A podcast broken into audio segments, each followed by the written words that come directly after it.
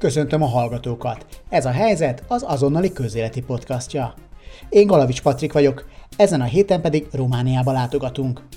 Miután április végén a román alsóház nem foglalkozott vele, a helyi jogszabályoknak megfelelően 45 nap után automatikusan a parlament felsőháza elé került a székelyföldi autonómia statútum, amelyet az RMDS-es színekben a román törvényhozásban ülő Magyar Polgári Párt tagjai nyújtottak be. Erre a hírre reagált aztán Klaus Johannis államelnök így. Jó napot kívánok, de Egyszerre intézett tehát magyar ellenes kirohanást, és vette tűz alá a politikai ellenfelének számító szocialista peszedét, mintha csak rajtuk múlt volna a mulasztás. A szocialistákat beszédében azzal vádolta, hogy magyar kézre akarják játszani Erdélyt.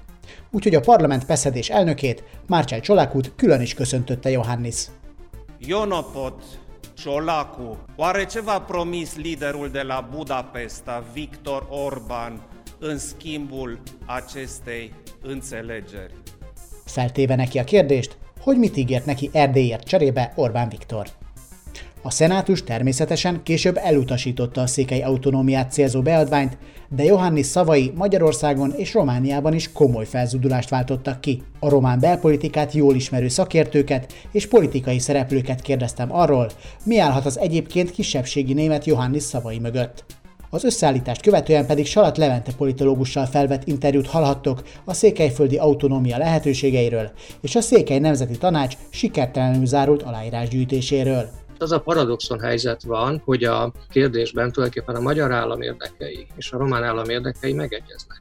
Előtte azonban vissza a román belpolitikai csatározásokhoz. Kis Tamás, a Kolozsvári Nemzeti Kisebbségkutató Intézet szociológusa szerint Klaus Johannis nem elsősorban a magyar közösséget akarta bántani a megszólalásával. Ez az ilyen informális háttéralkukra, informális megegyezésekre alapuló partikuláris integrációs modell, ez nagyon nagy mértékben a, a szociáldemokrata párthoz kötődik. A szociáldemokrata párt és az RMDS közötti ilyen partikuláris politikai alkukra, és az, ezzel, e, az ehhez való viszonya gyakorlatilag a jobb oldalnak és Johannisnak nagy mértékben kritikus, és gyakorlatilag a magyar kérdés kérdésen, illetve az RMDS-szel kötött háttéralkuknak a kérdésén keresztül most is elsősorban a szociáldemokrata pártot, és nem elsősorban a magyar politikai elitet vagy közösséget támadta. Tehát, hogy itt gyakorlatilag a jobb oldal és a bal oldal küzdelmének egy ilyen kollaterális áldozata szerintem most a, a magyar közösség. A külügyi intézet munkatársa Pászkán Zsolt másképp látja az elnök megszólalását. Szerinte Johannisban személyes sérelmek is dolgoznak a személyes szállat elhanyagolják, de Klaus Johannisban már régóta forrongott egyfajta ki nem mondott uh, magyarsággal szembeni averzió. Ez már a polgármestersége idején megvalós, megjelent, akkor a nagyszebeni elég aktív magyar közösség is gyakran ütközött a polgármester gáncsoskodásába, és ez aztán évek, órán, évek során fölhalmozódott, de kiszámolták, hogy főleg az első megválasztásánál szükség volt, vagy mindenképpen be kellett biztosítani a magyarok szavazatát, úgyhogy ez az ügy egészen mostanáig látensen jelentkezett. Az egykori RMDS-es politikus Ekstein Kovács Péter úgy látja, Johannis elsősorban a politikai ellenfél Peszede hibáját használta ki. Hát ez egy magas labda volt, mert ez végső soron azért mégis Romániában egy kényes kérdésnek minősül a, a területi autonómia, és ezt a magas labdát ütötte le, hát finoman szólva nem európai vagy elegáns módon az államelnök. Pászkán Zsolt szerint Johannis már a közelgő parlamenti választásokra is gondolt. Most szalonképtelenné akarja tenni a román közvéleményben az RMDS-t, amit aztán a kellő időben akár ő maga tenne elfogadhatóvá.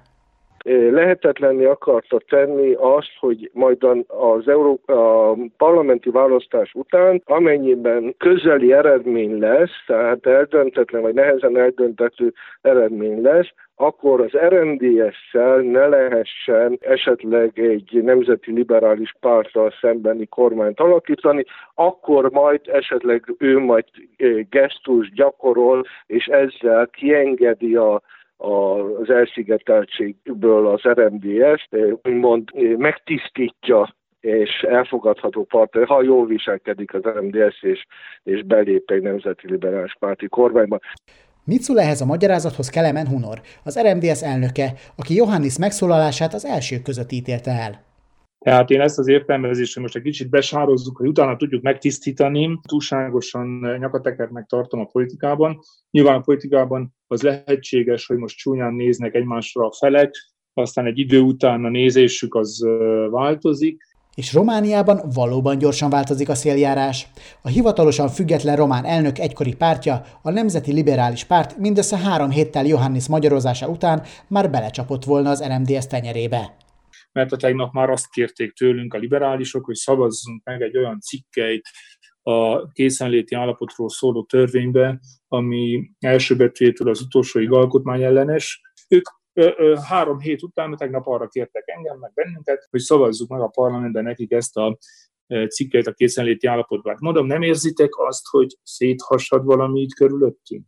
Tehát nem lehet azt, hogy azzal vádoltok folyamatosan minden nap, hogy a román alkotmányt és a román érdekeket bántjuk, sértjük, eladjuk Erdélyt. Aztán éreztek, hogy szavazzunk meg egy alkotmány ellenes cikkeit, ők is tudták, hogy alkotmány ellenes, és tegyünk úgy, mintha rendben lenne, most félre lehet nézni, el lehetne tekinteni az alkotmánytól. Romániában is akadt tehát probléma a politikai szereplők hitelességével. És Ekstein Kovács Péter is azt hangsúlyozza, hogy Johannis német kisebbségiként elsősorban a hitelességéből veszített. Számomra elsősorban a hitelvesztés az, ami jelentős. Tehát rettentő, amúgy is egy ilyen komoly arca van az államelnöknek, meg hogy német, meg úgy elég lassan beszél, és mindenki megfontoltnak tekinti, és akkor ő ezzel az allűrrel kimegy a nagyközönség el, és azt mondja, hogy az ellenzék, az a szociáldemokraták tárgyalnak, hogy eladják Erdélyt, és kérdezi, hogy mit kapott az elnök cserébe Orbán Viktortól ha már hitelesség, az eddig kisebbségbarátnak tűnő liberális uszere, vagyis a Mentsük meg Romániát, amely a Momentummal is jó kapcsolatot ápol, a többi román pártal karölte utasította el Székelyföld autonómiájának gondolatát. Ezzel kapcsolatban nálunk is jelent meg kritikus cikk, valamint Fekete Győr András is az azonnalinak mondta el, hogy nem értenek egyet román testvérpártjukkal. Esten Kovács Péter szerint azonban az uszerének nincs szégyenkezni valója. Alapot az USZR arra, hogy, hogy nacionalistának legyen bélyegezve nem adott, hogy nem támogatták a székelyföldi autonómia programot, amit az RMDS-en kívül, aki, hogy mondjam, egy ilyen kényszerhelyzetben lévén megszavazott, ugye, de amelyiknek az elfogadása alkotmányba ütközött volna, ugye, és egyébként is semmi esélye nem lett volna, hogy átmenjen a parlamenten, hát ezt az uszérő nem lépte meg. De ezért azt mondani, hogy, hogy az egyik 19, a másik egy huján 20 a román pártok között, és senkivel nem lehet beszélni, és elárulta a, a magyarokat, ez így nem igaz. Hát jó, Világos tehát, hogy Romániában alig ha számíthatnak támogatásra a székelyek az autonómia törekvéseikben. A román közvélemény azonban Kis Tamás szerint nem mindennel szemben ennyire elutasító kutatjuk a román közvéleménynek az ezzel kapcsolatos viszonyát, és az nekünk egy elég meglepő kutatási eredmény volt, hogy például a, a területen kívüli állampolgárságnak a, a gondolatát, illetve a magyaroknak nyújtott kettős állampolgárságnak a, a gondolatát, azt a román közvélemény többsége elfogadta. Tehát, hogy, hogy közben van egy ilyen kettősség, tehát, hogy elsősorban a magyar ellenesség az elsősorban nem ebben a dimenzióban, dimenzióban, tehát nem a Magyar, Magyarországhoz való viszony dimenziójában konkretizálódik, hanem ami, ami ennél súlyosabb Romániában, az az, hogy van, a, a, hát van egy ilyen, egy ilyen monoetnikus szemlélete a, a román közvéleménynek, ahol a, a a románok, a tituláris többség, az mindegy az állam birtokosaként lép fel. Minden esetre egyelőre nem a magyar barátságé a főszerep. Klaus Johannis pedig Kelemen Hunor tapasztalatai alapján egy időre valóban tematizálni tudta a jónapot peszedezéssel a román politikát. Közben a beszédések pedig bizonyítani akarják, inkább ez a változás, a nagy változás, hogy ők jó románok, jó magyar ellenes román párt, ezt próbálja bizonyítani A liberális párt is ezt próbálja bizonyítani az uszéré is, mindenki a parlamentben, és versenyt futnak három hete, hogy nehogy lemaradjanak valamiről, nehogy lemaradjanak arról, hogy ők a magyarokat nem szeretik, hogy ők a magyarokban veszélyt látnak, Persze lehet, hogy az egésszel csak arról akarja elterelni a figyelmet Klaus Johannis, hogy az ország rosszul kezelte a koronavírus járványt. A május 14-i adatok alapján ezernél is több halottja és 16 ezer fertőzöttje van Romániában. Összehasonlításképp. A jóval nagyobb Lengyelországban és Ukrajnában is kevesebb halálesetről számoltak be. Pászkán Zsolt is kiemelte a katasztrofális járványkezelést, és szerinte a várható gazdasági nehézségek miatt könnyen lehet, hogy az igazán nagy feladatokat még csak most kapják a románok össze-vissza működtek a kommunikálások, majdnem egy millió ember megbírságoltak, több millió euróra tesz ki az összes bírságok száma, és akkor itt jön a következő lépés, egy túlfeszített román gazda- költségvetés, hogyan fog megbirkózni azzal a feladattal, amit ezután következik, hiszen be kell indítani egy eddig is köhögő gazdaságot. Mindenki rossz úton jár azonban, aki hergeléssel akarja elterelni a figyelmet a gondokról, mondja Kelemen Hunor. Most én eh, három hete folyamatosan azt mondom a parlamentben, azt mondom a nyilvános megszólalásaimban, hogy álljatok le, hagyjátok abban, mert miután kifújtátok magatokat, miután a magyarokra rámutattatok és megbélyegeztétek, következő nap még ennél is nagyobb butaságot kell kitalálnotok, mert a gazdasági problémák nem oldódnak meg, a munkanélküliség nem szűnik meg, a gazdasági eh, eh, mutatók rosszabbak lesznek, és akkor még nagyobb marhaságot kell kitalálnotok. Nem lehet a végtelenségig elkenni az impotenciát, meg az inkompetenciát eh, azzal, hogy ellenséget keresünk, ellenséget találunk, Márpedig hergelésből nincs hiány. Szerdán például a román parlament emléknappán nyilvánította a trianoni békeszerződés aláírásának dátumát, június 4-ét. Ez nyilvánvaló provokáció, amire Kelemen Hunor azt válaszolta, ha Románia erős állam lenne, büszke lenne az államalkotó nemzetiségeire. Ekstein Kovács Péter viszont azt emelte ki, hogy a magyar és a román fél nem marad adósa a másiknak.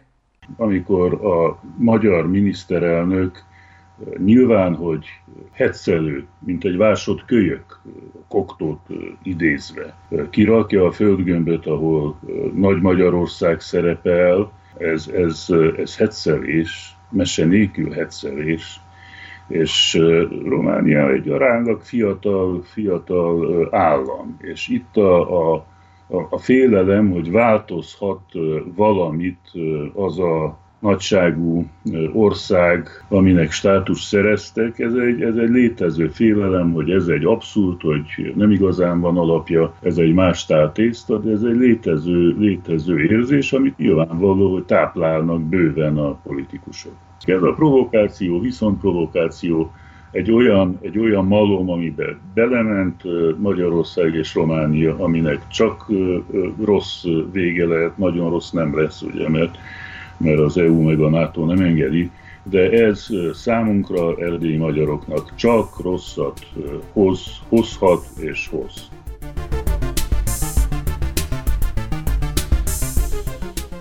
A riport után pedig jöjjön az interjú Salat Leventével. Az első kérdés, ami bennem így megfogalmazódik nagyon sokszor, amikor a székely autonómia szóba kerül, az az, hogy szükség van erre valóban. Tehát, hogy ez csak egy érzelmi szükségszerűség, amit így sokszor feldobnak, főleg, hogyha már is Trianonnak a századik évfordulója jön, vagy valóban erre szüksége lenne a székelyeknek gyakorlati szempontokból is? Hát ez egy kiváló kérdés, és mint általában a jó kérdések vonatkozásában nem egyszerű rá a válasz, nincs egyszerű, vagy legalábbis én úgy gondolom, hogy nagyon egyértelmű és határozott választ erre a kérdésre nehéz adni. Tehát egyfelől, ugye, mik azok, amik most hirtelen szembe jutnak. Tehát az autonómia, mint berendezkedés, amelynek az a célja, hogy rendezze a többség és a kisebbség viszonyát, az mindenféleképpen egy hasznos dolog lehet, hogyha annak a kivívására és megvalósítására olyan körülmények között kerül sor, hogy valóban eléri a célját, abban az értelemben, hogy a két fél, tehát a, a hatalmát megosztó állam és a autonómiára szertevő jogkörökkel felhatalmazott kisebbség közötti bizalom konszolidálódik, helyreáll, és mindenki úgy érzi, hogy nyert ezzel a megegyezéssel, megállapodással. Hogyha innen nézzük a kérdést, akkor feltétlenül volna haszna, mert hogyha most eltekintünk attól, hogy, hogy, hogy a Székelyföld népessége, tehát azok az erdély magyarok, akik Székelyföldön élnek, azok az erdély magyarság egészének csupán a felét, valamivel több mint felét teszik ki, és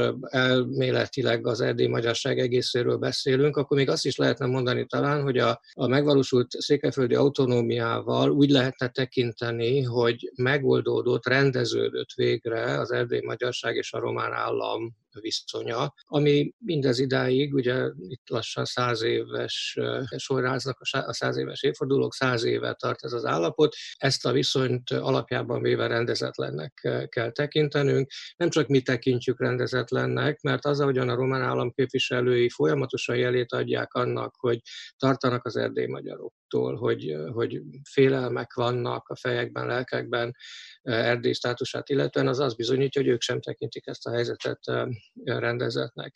Tehát ilyen szempontból mindenképpen lehetne a dolognak haszna. Na most, hogyha a Székelyföld, közvetlenül a Székelyföld szempontjából gondolunk bele a, ebbe a lehetőségbe, akkor a helyzet nem olyan egyértelmű. Ugye sok vita van erről, hogy, hogy, hogy, az, hogy Székelyföld ha megvalósulhatna valami csoda folytán a, az autonómiája, akkor ez mit jelentene az ott élők számára, hogy, hogy azok a sokak által hangoztatott remények, várakozások, hogy a Székelyföld gazdaságilag el tudná tartani magát, mi több sokkal magasabb életszínvonalat tenne lehetővé egy autonóm státus, mint amivel ez idő szerint rendelkezik a térség.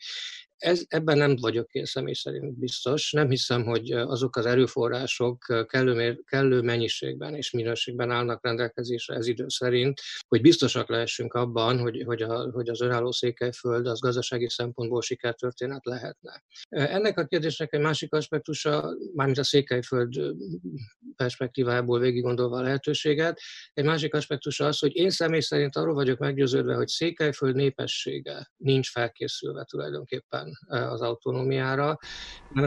Ezt miért, miért gondolja nem így? rendelkeznek azokkal a kollektív kompetenciákkal, amelyek szükségesek ahhoz, hogy egy autonómia berendezkedést hatékonyan működtetni lehessen. Hozzáteszem azt, gondoltam, hogy az később jön, jön, kerül szóba esetleg, hogy nézze, Székelyföld tekintetében van egy, egy eléggé erős, és az utóbbi időkben sokat erősödött, utóbbi években sokat erősödött regionális identitástudat, de nincs egy mindenkit összefogó politikai projekt. Tehát a Székelyföld tekintetében ugye nagyon szívósak, vagy sokkal szívósabbak ez idő szerint a székekkel kapcsolatos érdekszerkezetek, az ezekhez fűződő lojalitások, mint egy valóban egy centrummal rendelkező, egy pulzáló centrummal rendelkező regionális projekt, tehát ilyen nincs. Székelyföldnek ez idő szerint nincs egy fővárosa, ugye, ahonnan sugározna az innováció. Mi több, hogyha valami csoda folytán holnap tól ránk szakadna a székelyföldi autonómia, és valaki eldönteni azt, hogy Székelyföld fővárosa Csíkszereda, akkor ezt nagyon-nagyon rossz nével vennék. Szentgyörgyön, Kézdivásárhelyen,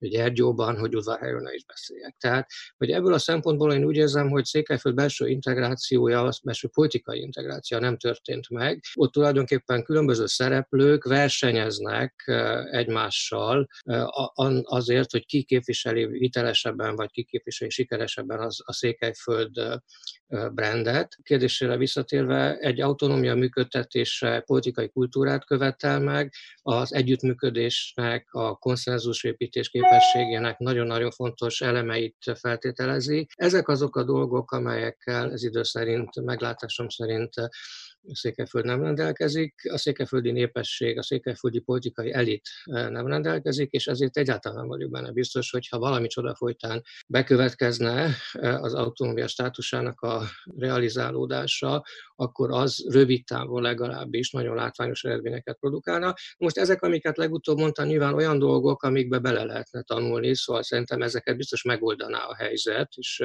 volna egy nehéz akkomodációs periódus, de megoldaná a helyzet, hogyha szükség volna rá, de Pillanatnyilag én így látom ezt a kérdést. És van a dolognak egy harmadik aspektusa. Tehát, hogyha azoknak az erdély magyaroknak a nézőpontjából gondoljuk végig a kérdést, akik nem a Székelyföldön élnek. Ugye, tehát ez közel fele az erdély magyarságnak, akik félszorványban vagy szorványban élnek erdély más vidékein, Hát nem tudom, hogy mire lehetne számítani. Hogy, hogy az... Megelőzte a kérdésemet egyébként, mert, mert az lett volna a következő, hogy hát azért itt vannak például parciumi magyarok, akikről szerintem negyed annyi szó nem esik például a magyar médiában, mert a székelyek talán jobban brandingelik magukat, nem is tudom, hogy ez minek köszönhető, de hát ők is ott vannak, és, és hát valóban az, ahogy azt a székely is mondja, hogy nem értett egyet otthon sem soha, valami ilyesmi, ilyesmi lenne, akkor ön szerint ennek a kifutása? Tehát mondjuk, hogy a, az erdélyi magyarság is jobban akár szembeszegülhetne egymással? Nézze, nem, nem, ettől nem igazán tartok. A, a Székelyföld autonóm státusának az elnyerésének a Székelyföldön kívüli magyarok egy jelentős része is örül kerülne, és tulajdonképpen igaz volna az, amit a kérdés elején mondtam, hogy az erdély magyarság egészen szabadulna meg egy kollektív kudarc tudatától, vagy kudarcérzéstől, ami szerintem a közgondolkodást sok tekintetben kényszerpályán tartja, hosszú ideje, hanem én inkább attól tartanék, ugye erre már volt példa, ugye egy magyar autonóm tartomány létezett Romániában az 50-es években, 60-es évek elejéig, ugye amit hát egy diktatórikus sztálini beavatkozás hozott létre, és a románok ehhez mérten viszonyultak hozzá, ennek megfelelően élték meg egy rendkívül drasztikus hát, diktátumként. Most annak idején ugye az történt, hogy a, az a romániai magyarok számára biztosított jogok ugye komoly károsodásokat szenvedtek, mert arra az ügyre hivatkozva, hogy van egy autonóm magyar tartomány, ahol a magyarok többsége él, és ott biztosítva vannak nyelvhasználati jogok, egyebek, egyebek. A, széke, a Magyar Autonóm Tartományon kívül élő magyarok helyzete sokat romlott. Tehát én inkább egy ilyesmitől tartanék, nem attól tartanék, hogy a magyarok egymásnak mennének, elképzelhető, hogy ilyen szorványosan akár erre is sor kerülhetne. Én, én inkább attól tartok, hogy, hogy, hogy a, ugye az államhatalmi technikák ugye nem alaptalanul mondhatnák azt, hogy hát ha van egy autonóm terület, ami ezen kívül van ott a kisebbségeknek kus, tehát hogy végül is ez ilyen hátrányokat is maga után vonhatna, és gondoljunk bele, hogy, hogy ugye mit jelentene ez akár Kolozsvár, akár valóban a Párcium vonatkozásában. Most itt hozzá kell tenni, hogy, hogy, hogy a Románia-Magyar Autonómia küzdelem, küzdelemnek ugye a legutóbbi szakaszában többen fölismerték ezt a problémát, és többen emlegették azt, hogy, hogy a székelyföldi autonómia mellett a páciumban élő magyaroknak is kellene valami, nem olyan határozottan területi alapú autonómiát, de valamiféle kompenzáló berendezkedést kitalálni ahhoz, hogy, hogy ez az igazságtalanság azért ne jellemezze nagyon a, a rendezést nagyon-nagyon hipotetikusan tudunk ugye beszélni erről az egész kérdésről, hiszen a román alkotmány maga kizárja azt, hogy legyen egy székelyföldi autonómia. Viszont itt megfogalmazódik a kérdés, hogy lehet-e valaha ebben szövetségesen román részről az ottani magyarságnak? Mert most azt látjuk, hogy bármikor hasonló kérdés szóba kerül, akkor gyakorlatilag a román politikai élet egy emberként áll föl, és azt mondja, hogy hát nem. És jogosan nyilván az alkotmányra hivatkoznak, még azok is, akik esetleg megengedőbbek lennének. Lát-e ebben valamiféle nyitást a román részről az elmúlt mondjuk tíz évben, vagy, a, vagy akár a Románi Uniós csatlakozás óta? Hát nézze, én ezt a kérdést elég módszeresen követtem, és sajnos csak nagyon lesújtó dolgokat tudok megfogalmazni válaszként. Tehát én azt gondolom, hogy tulajdonképpen a román politikai kultúrába bele van kódolva eredendően az autonómia ellenesség. Ennek sok oka van. Ugye ez engem nagyon foglalkoztat, én sok mindent olvastam, és belegondoltam ebbe a kérdésbe, sok román, elég román emberrel van kapcsolatom. Én azt gondolom, hogy a legnagyobb probléma az nem, a, a, nem az alkotmány, hanem, hanem ez a fajta fixációja a román közgondolkodásnak, a román politikai kultúrának, ami görcsösen autonómia ellenes. Most röviden arról, hogy, az, hogy maga az alkotmány azt tulajdonképpen tulajdonképpen nem, nem egy megkerülhetetlen akadály ebben a történetben, ugye, tehát végül is Spanyolország vagy Olaszország, ugye ez két olyan példa, amire nagyon sűrűn hivatkoznak az autonómia küzdelemnek, mozgalomnak a hazai képviselői, hát azok is tulajdonképpen egységes nemzetállamok a deklaráció szintjén, és aztán utána egy következő szinten ismerik el a térségeket, és nyílik meg a lehetőség a, speciál, a külön, külön, különleges állás elnyerésének a lehetőségének, ez az egyik dolog. A másik dolog pedig, hogy hiába van a román, autonóm, a román alkotmányban néhány olyan artikulus, ami kijelenti például azt, hogy a nemzet, az egységes nemzetállami jelleget, illetve a román kizárólagos államnyelvi státusát nem lehet megváltoztatni. Ugye, tehát erre alkotmány, ennek a megváltoztatására vannak alkotmányos technikák. Ugye, tehát hogyha volnak elő politikai akarat, akkor először ezeket az artikulusokat kell megváltoztatni, és egy következő körben pedig annak megfelelően kell meghozni a, a vagy módosítani az alkotmány szövegét, hogy ez a, az akadály elháruljon. Tehát nem itt van a baj. A baj az van, ott van meglátásom szerint, hogy, hogy az kizárt, hogy, hogy, hogy a román állam nevében föllépő bármely politikai erő belátható időn belül hajlamos lehetne arra, hogy egyáltalán elfogadja a hatalom megosztásra irányuló kezdeményezés kérdésnek a jogosultságát. Most, hogy ez miért van így, ugye ez egy hosszú történet, tehát ugye, hogyha a történelemben nagyon messzire visszamegyünk, akkor onnan már ellenőrizhetetlenek, vagy partalanná is tud válni a beszélgetés. Mi esetben én csak egy dolgot említenék itt meg, hogy sajnos Erdély történetét nagyon súlyosan, pontosabban ennek a kérdésnek a jelenlegi alakulásában nagyon-nagyon fontos szerepe volt annak, hogy, hogy, hogy az Erdély történelmében a román és a magyar fél közötti együttműködésnek egyáltalán nem volt hagyomány. Hogy tulajdonképpen a két történelem arról szólt, hogy felváltva próbált ez a két nép kiszorítani a másikat a hatalomból. Ez gyakorlatilag egy nagyon mélyről, tehát mélyre lenyúló gyökere annak, amit most tapasztalunk. Erre rakódott rá meglátásom szerint a Magyar Autonóm Tartománynak a történet, amit az imént röviden említettem. Ugye ez a, ez a Stalin-féle diktátum, ugye ennek akkora volt a, a visszhangja a korabeli román nyilvánosságban. Ugye csak néhány részletet mondok el, hogy érezhessük, hogy mi, mi lehetett ott, hogy ugye minek utána a román pártvezetés hosszú küzdelem után lenyelte a békát és elfogadta az alkotmány szövegének azt a változatot, amit Stalin állítólag személy szerint kényszerített rájuk, akkor utána megjelent az alkotmány szövege, úgymond vitára bocsájtották, nyilvánosságra hozták Romániában, és a nagy nemzetgyűlés általi elfogadásig eltelt két hónapban olyan mérvű mozgósítása, mozgósításra került sor a román közvélemény részéről, amire a kommunizmus ideje alatt egyszerűen el, nehéz elhinni, hogy sor kerülhetett.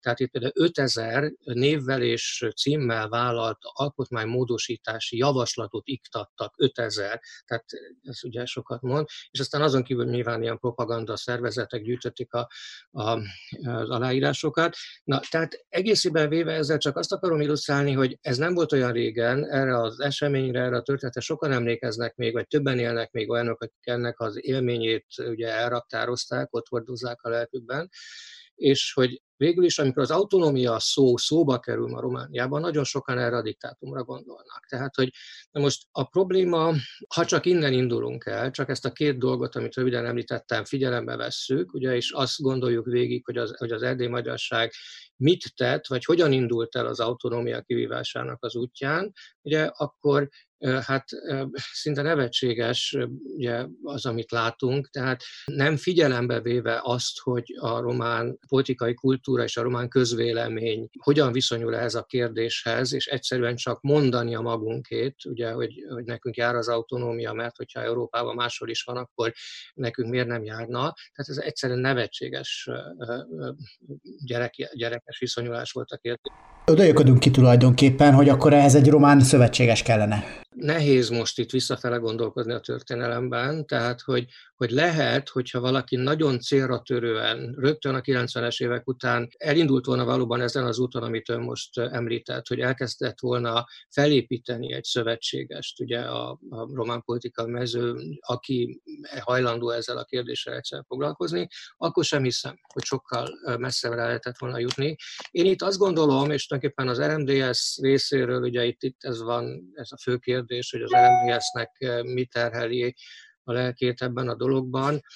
Én, én ugye most itt rögtön hozzáteszem, hogy én, én egyébként nagyon fontosnak tartom azt a munkát, amire az LMDS vállalkozott, és egészében a munka eredmények egy jelentős részét igazán nagyra tartom, de ugyanakkor ennek a teljesítménynek nagy mulasztások is ugye a részét képezik. Ezeknek a mulasztásoknak az egyik aspektusa pont az, hogy hogy kezelt ezt az autonómia problémát. Na most ugye itt az van, az én meglátásom szerint a nagy probléma az volt, hogy hogy, a, hogy, a, hogy, hogy ott, ahol lett volna keresni valónk, ugye, tehát egyrészt nyilván itt volt ez a lehetőség, amit ön is említett, hogy, hogy szövetségeseket kellett volna létrehozni, vagy fölépíteni, de ami ennél fontosabb lett volna talán, az a közvélemény. Tehát ugye ma már vannak kommunikációs stratégiák, technikák, egyáltalán nem tartom lehetetlennek azt, hogyha elő, ha erre kellő figyelmet fordított volna a szervezet, és megfelelő erőforrásokat mozgósított volna, és megtereste volna az alkalmas, az erre alkalmas szakembereket, és itt hozzá kell tennem rögtön zárójelbe, hogy nyilván ezeknek egy része román kellett volna, hogy legyen, és ezek a szakemberek léteztek, tehát itt ez nem lett volna egy teljesíthetetlen feladat,